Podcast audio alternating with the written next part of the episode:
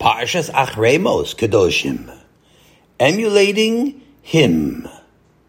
One of the most important commands that HaKadosh Baruch Hu ever told us in the Torah is found in this week's Parsha. Only that because it comes right away in the beginning of the Sedra, so by the time we find the place in the Chumash, the Baal Koide is already laning, and we miss the whole thing. We hear the words quickly as they speed by, and we don't have time to reflect on it. What is this great mitzvah that we're talking about? Kedoshim tiyu.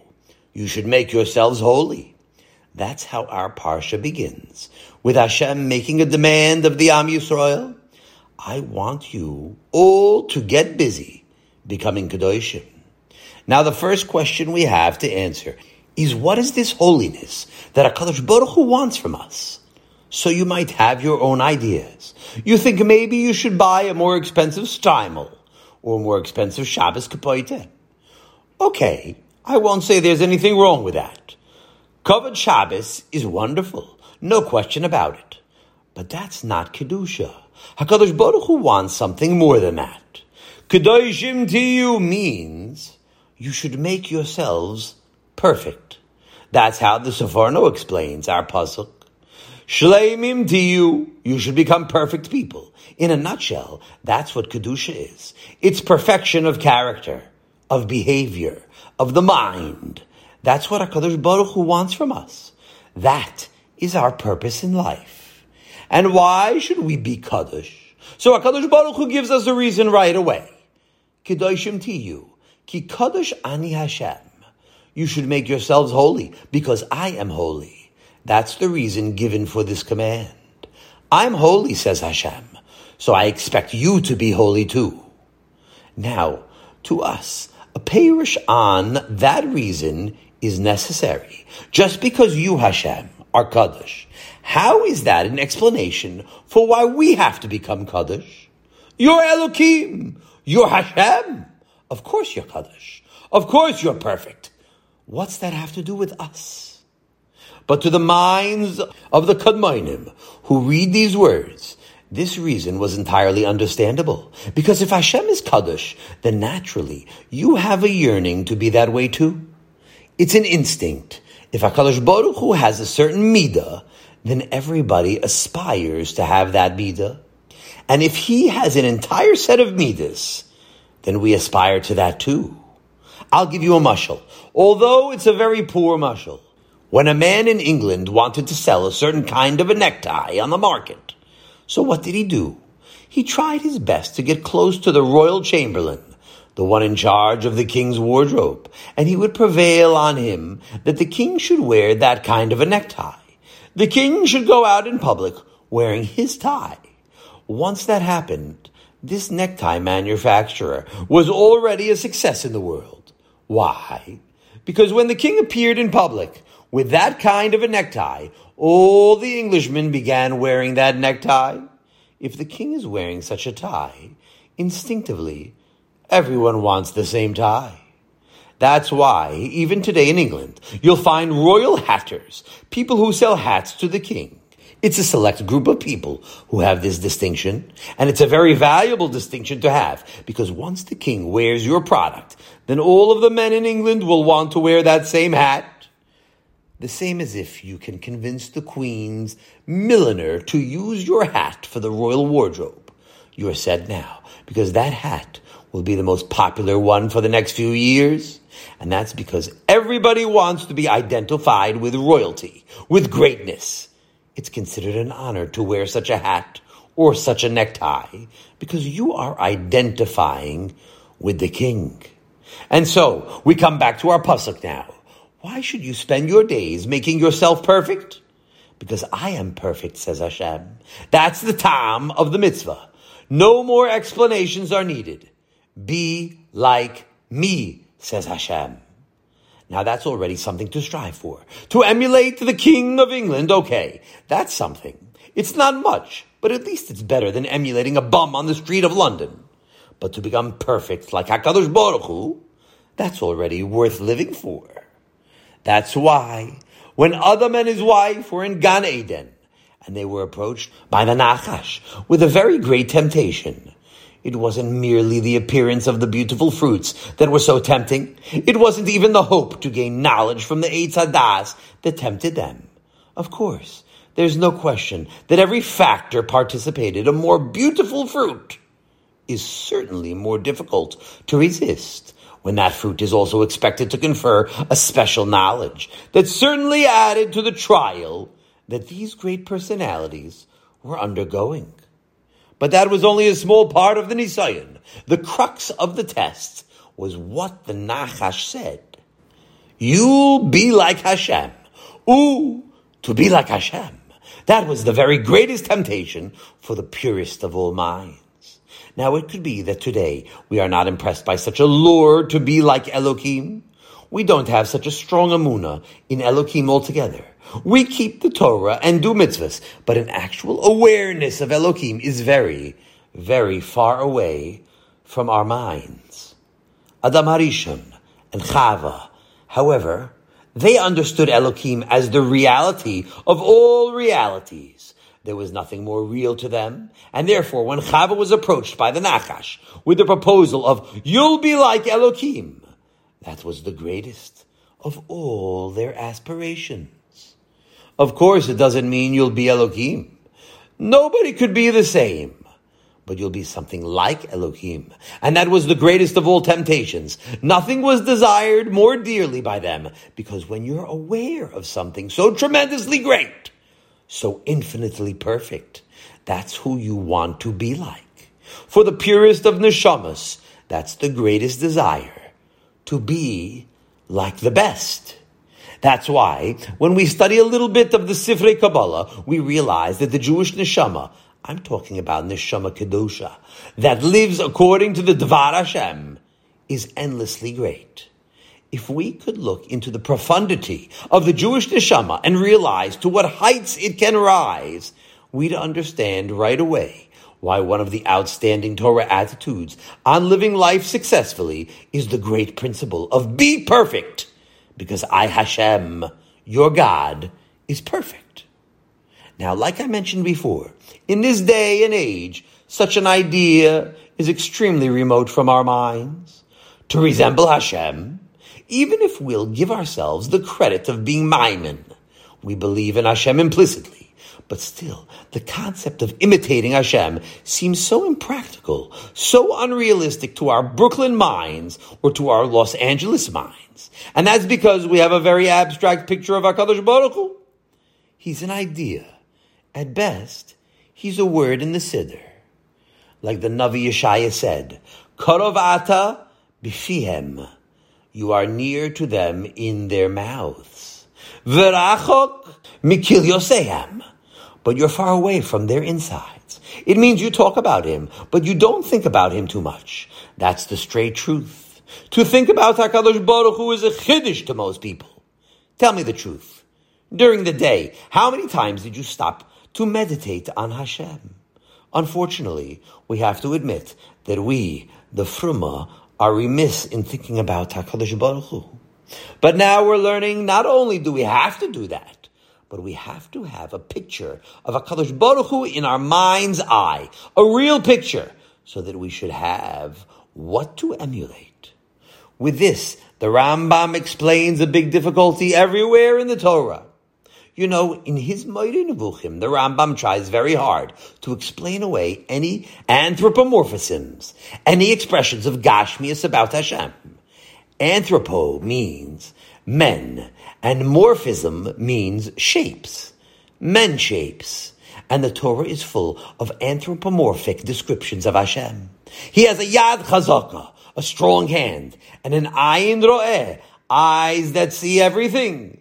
That's how he's described in the Torah, with human traits. Now the Rambam is very bothered by that. He says it's minus, it's heresy to say such things. How could you speak of Hashem and say he has eyes and he has hands?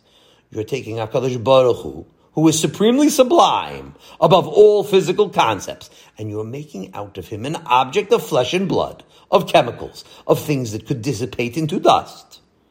And even such expressions like Yismach Hashem b'ma'asav, Hashem rejoices, are difficult to understand. Hashem doesn't rejoice. Rejoicing is a matter of nerves and a change in certain mental attitudes. HaKadosh Baruch Hu has no changes. He's always perfect. The most we can say about him is that he's kulo chachma. He's perfect wisdom. And therefore, a very big question presents itself. Why was all this necessary? Why didn't HaKadosh Baruch Hu use some sublime expressions instead of telling us about Hashem's hands and his eyes, about his rejoicing and his anger? The Rambam answers that the Torah speaks this way about Hashem, L'saber es ha'ozen, so that the ear will understand. L'saber is from the word savara, to give a savara, that the ear can hear. It means this. We are human beings, and it is difficult for us to grasp abstractionism.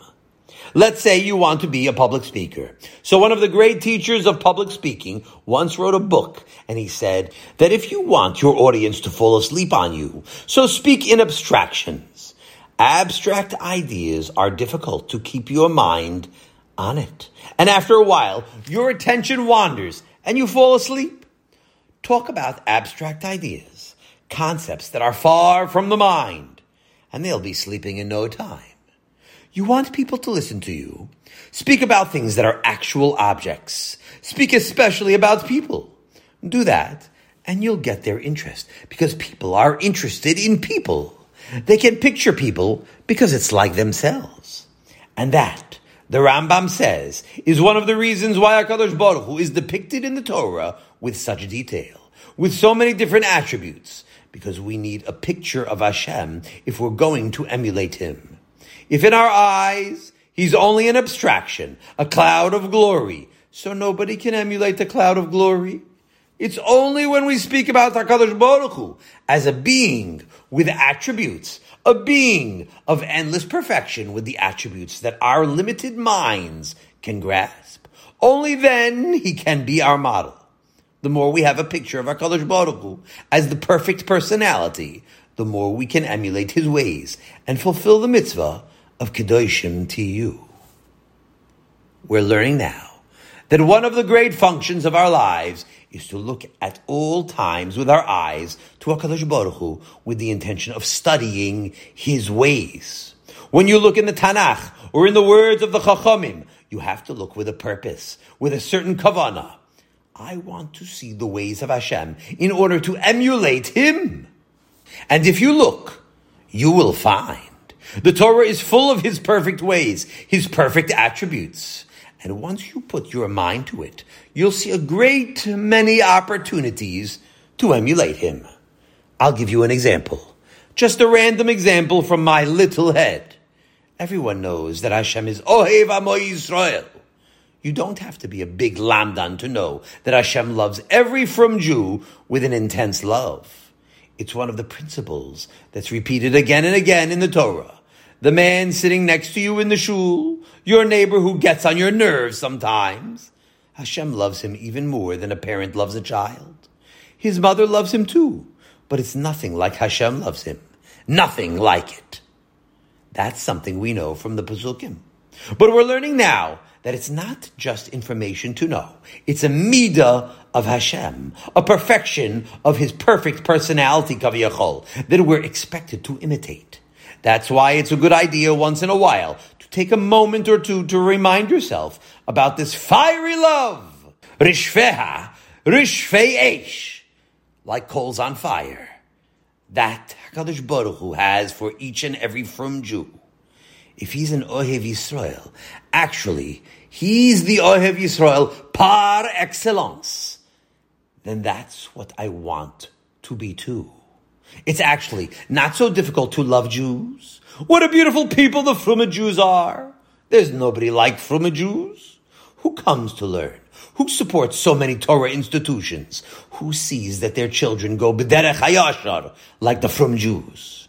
How much money they spend on tuition, and their homes are a Beis Hamikdash, kosher, parv, milchiks, fleishiks. It's a very big job to keep kosher. And it costs money too. Kashrus cost money. On Shabbos, they don't do anything. A holy nation, Am Kodesh. You have to learn to love them for that. It takes work, but it's worth all the effort because the more you do it, the more you are like Hashem.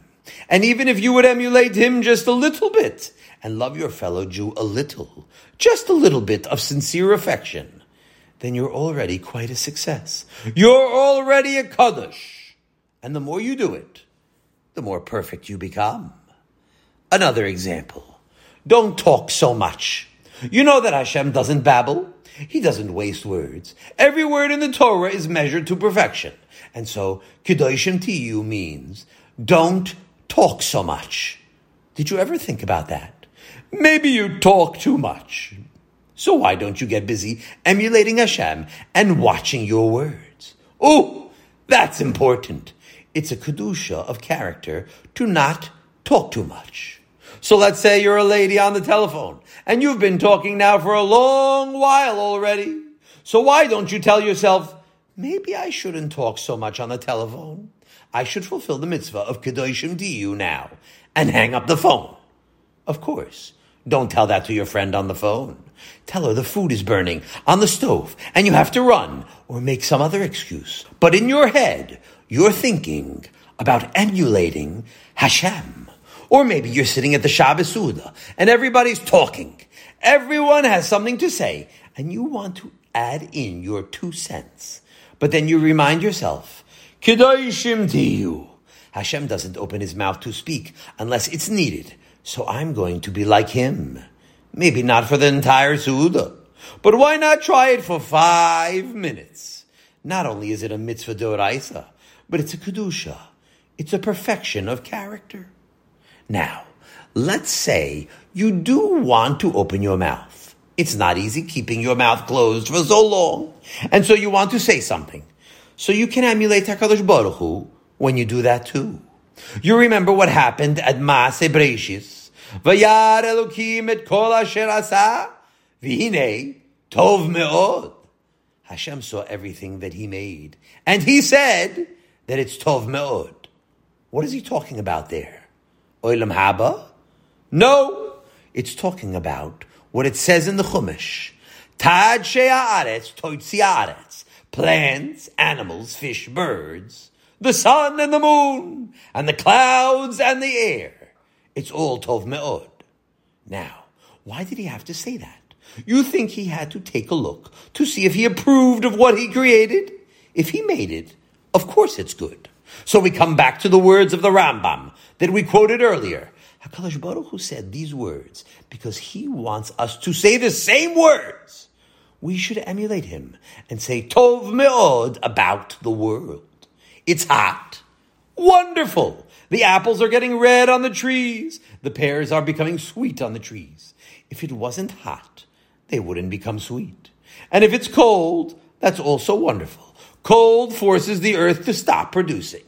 The earth now is taking a rest from producing, and while it's resting, it's recuperating all the minerals, all the materials it lost during the summertime.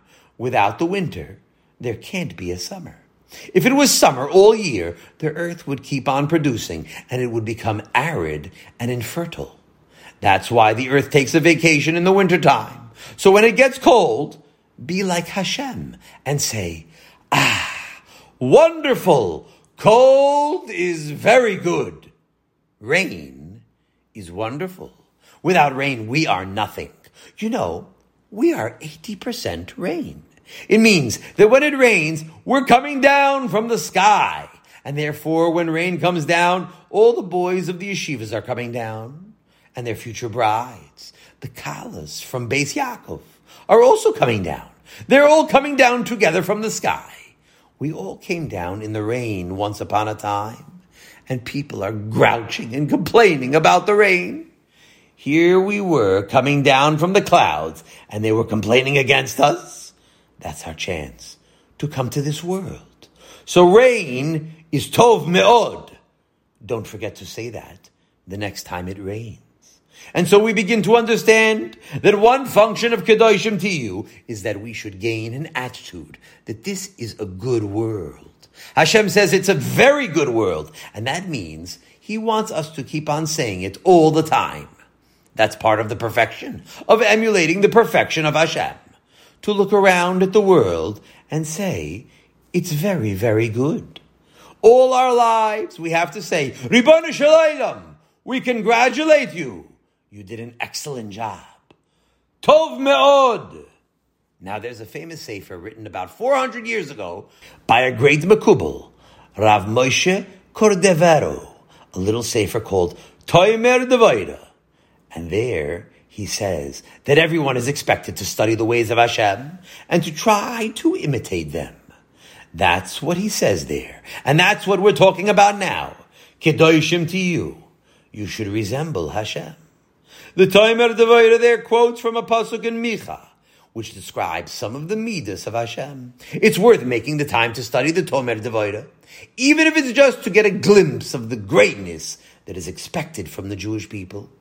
The words of that little sefer have already entered the bloodstream of the Jewish people. You may not be aware of it, but these midas, the way they have been explained in the Toimer Devaira, have become our national possession and the ideal to which we strive. Now, we're not going to be able to study all the examples that he brings. That would take many, many lectures. But at least we'll make an attempt to talk about one Mida as explained in the Tomer Devaira. The first one in the Pasuk. Micha Hanavi's first description of HaKadosh Baruch Hu is the following. Mi Kamocha. Who is a Kael like you? Now the word Kael, Aleph Lamed, means that he's the source of all energy. Kael means that he's the one who commanded all the particles of matter. I should say, all the particles of energy to come into existence. And if he would say stop, everything would collapse. Not into dust. It would collapse into nothing at all. It means that HaKadosh Baruch Hu is constantly providing energy to all of existence, and he could withdraw that energy at any moment. If someone lifts up his hand to sin against Hashem, he could cause the sinner to die on the spot. And he should. After all, if you rebel against the one who is sustaining you, so you forfeit the right to live, at the very least, his hand should wither away. You remember the case of Yerovam, when he wanted to raise his arm against the one who rebuked him. So the Tanakh tells us that Yeravam's arm dried and he couldn't move it. Hashem made his hand wither away on the spot. And that's what Kael means. He has the power to do it. But who is a Kael like you? Means much more than that. It means who is like you, who utilizes all of his power to continue to bestow on the sinner all the abilities necessary to continue his existence at the same time that he continues to sin?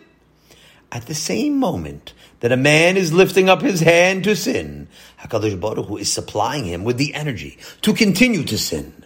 He doesn't withdraw his goodness.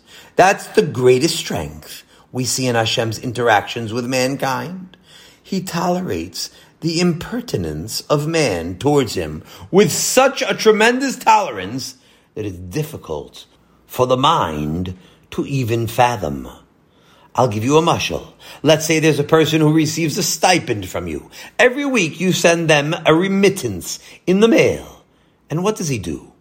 With that money that you send him, he goes out to the store and buys stamps and paper and he writes letters to you in which he insults you or he uses your gifts to do other things that hurt your spirit, that wound you. And nevertheless, you continue to send him his stipend every week. You don't withdraw your goodness for even a minute.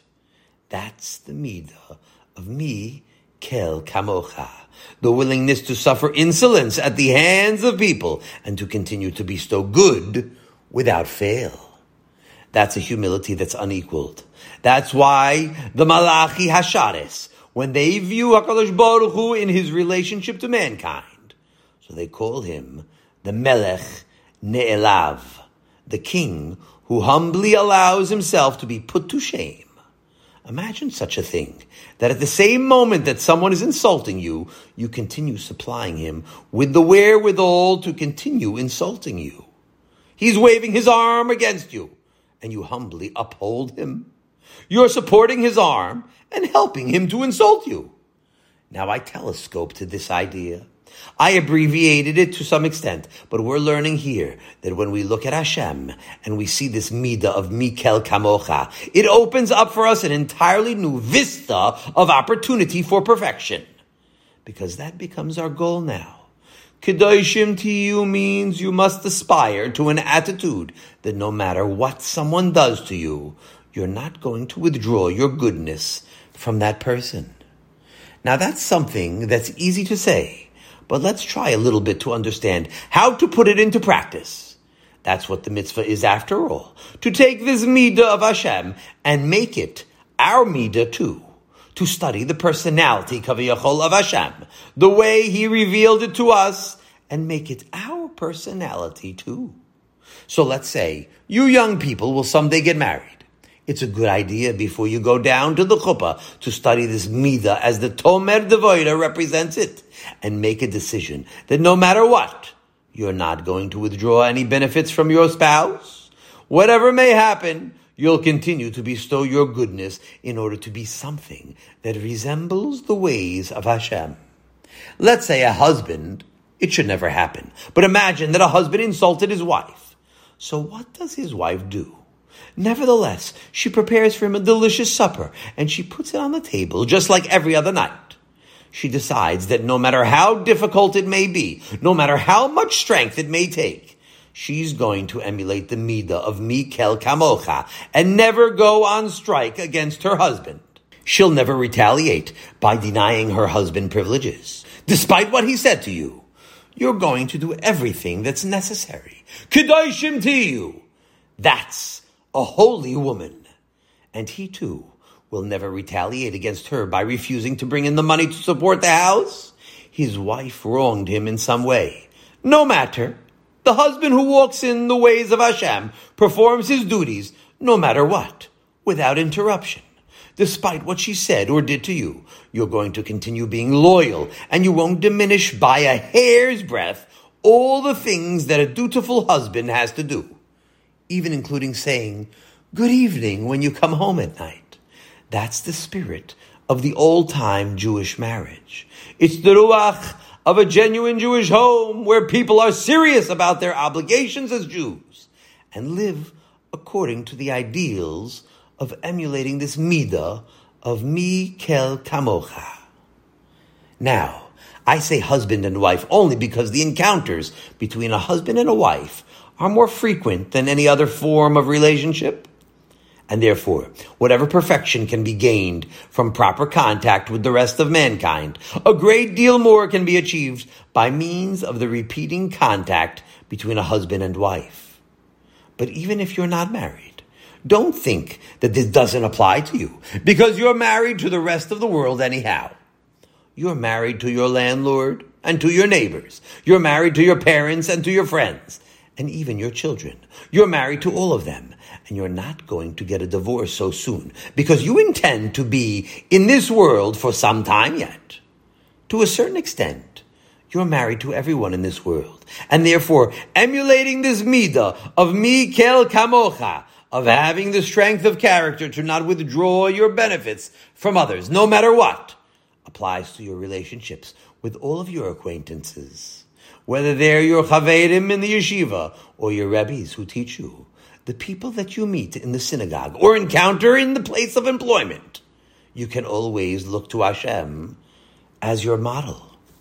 Suppose there is someone who you know who is opposed to you. He slanders you. He tells people that your merchandise is not good quality. And what do you do? In order to demonstrate that you want to be holy like HaKadosh Baruch Hu is, you go especially to shop in his store. Now, you could have organized the boycott. Let's say you're an important person and people listen to you. Perhaps you could limit his income. You might even be able to close him down altogether. Could be he deserves it too. I'm not saying so because if you think he does, then you're probably wrong. But let's imagine for a minute that he deserves it. But no matter, you don't withdraw any benefits from him you make it your business to go in and patronize his business, just the shame. This ideal of me, kel kamocha. Or maybe you're a rebbe in the yeshiva, and you know there is a talmid who ridicules you. He belittles you behind your back, and you know that.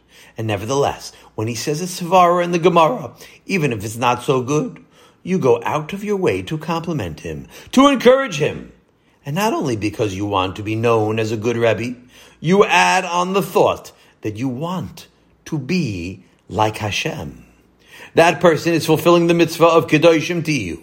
He's gaining perfection, Kedusha, by means of reinforcing this midah as he deals with others. Now, I'm not saying that if you don't do these things, you're pasul le'eidus, or we can't count you for a minyan. But we're not talking now about doing the minimum. We're talking about Jews who want to live up to the great principles and ideals of Torah. Now you might say that you're doing it anyhow. It could be you're conscientious and you're living in such a manner without having any kind of admonition from the Tomer Devaira. Of course, it's just imagination. It's just a bluff. Because without some model to emulate, you won't be able to live a perfect life. But even if it was true, it's a tragedy because if you're just doing it anyhow without any thought, so you're losing the great benefit of fulfilling the mitzvah of Kedoshim Tiyu, of becoming perfect because Hashem is perfect. Now, I'm not saying that there's anything wrong with doing it just for the sake of peace. That's not a bad idea, by the way. Better to live in peace than to live quarreling. But that's not enough because Italians do that too sometimes. There are Italians and Irishmen who are sensible enough to understand that it pays to live in peace. But it's a pity, however, that Jews should live like Irishmen. It's a tragedy to live like a Gentile, even a good Gentile, when you can live like a Jew. So say with your mouth to yourself that you're doing it for a reason. L'shem mitzvah kedoshim tiyu. That's the difference.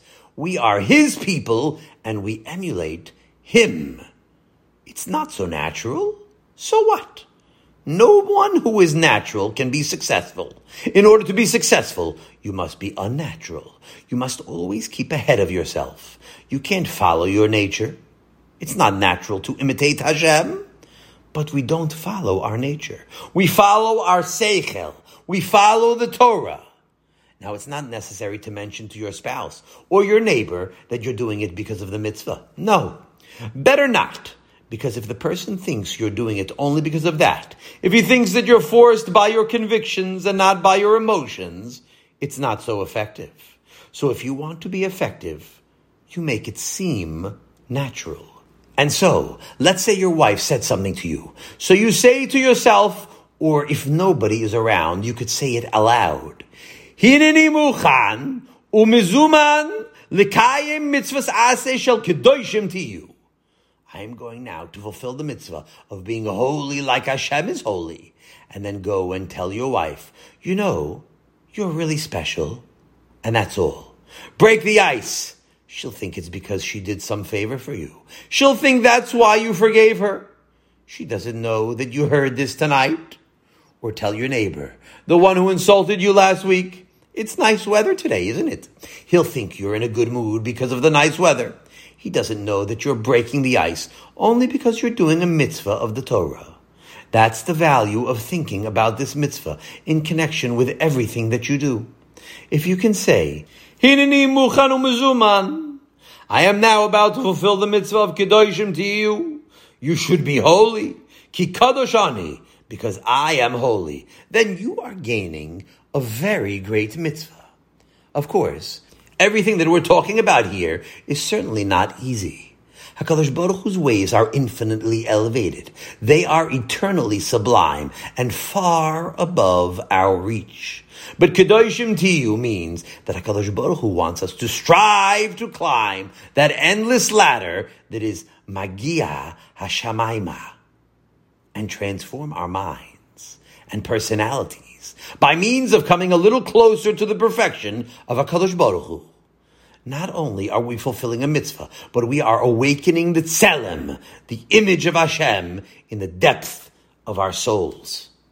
The great profundity of perfection within every Jew is brought forth from the depths by the means of striving to emulate Hashem.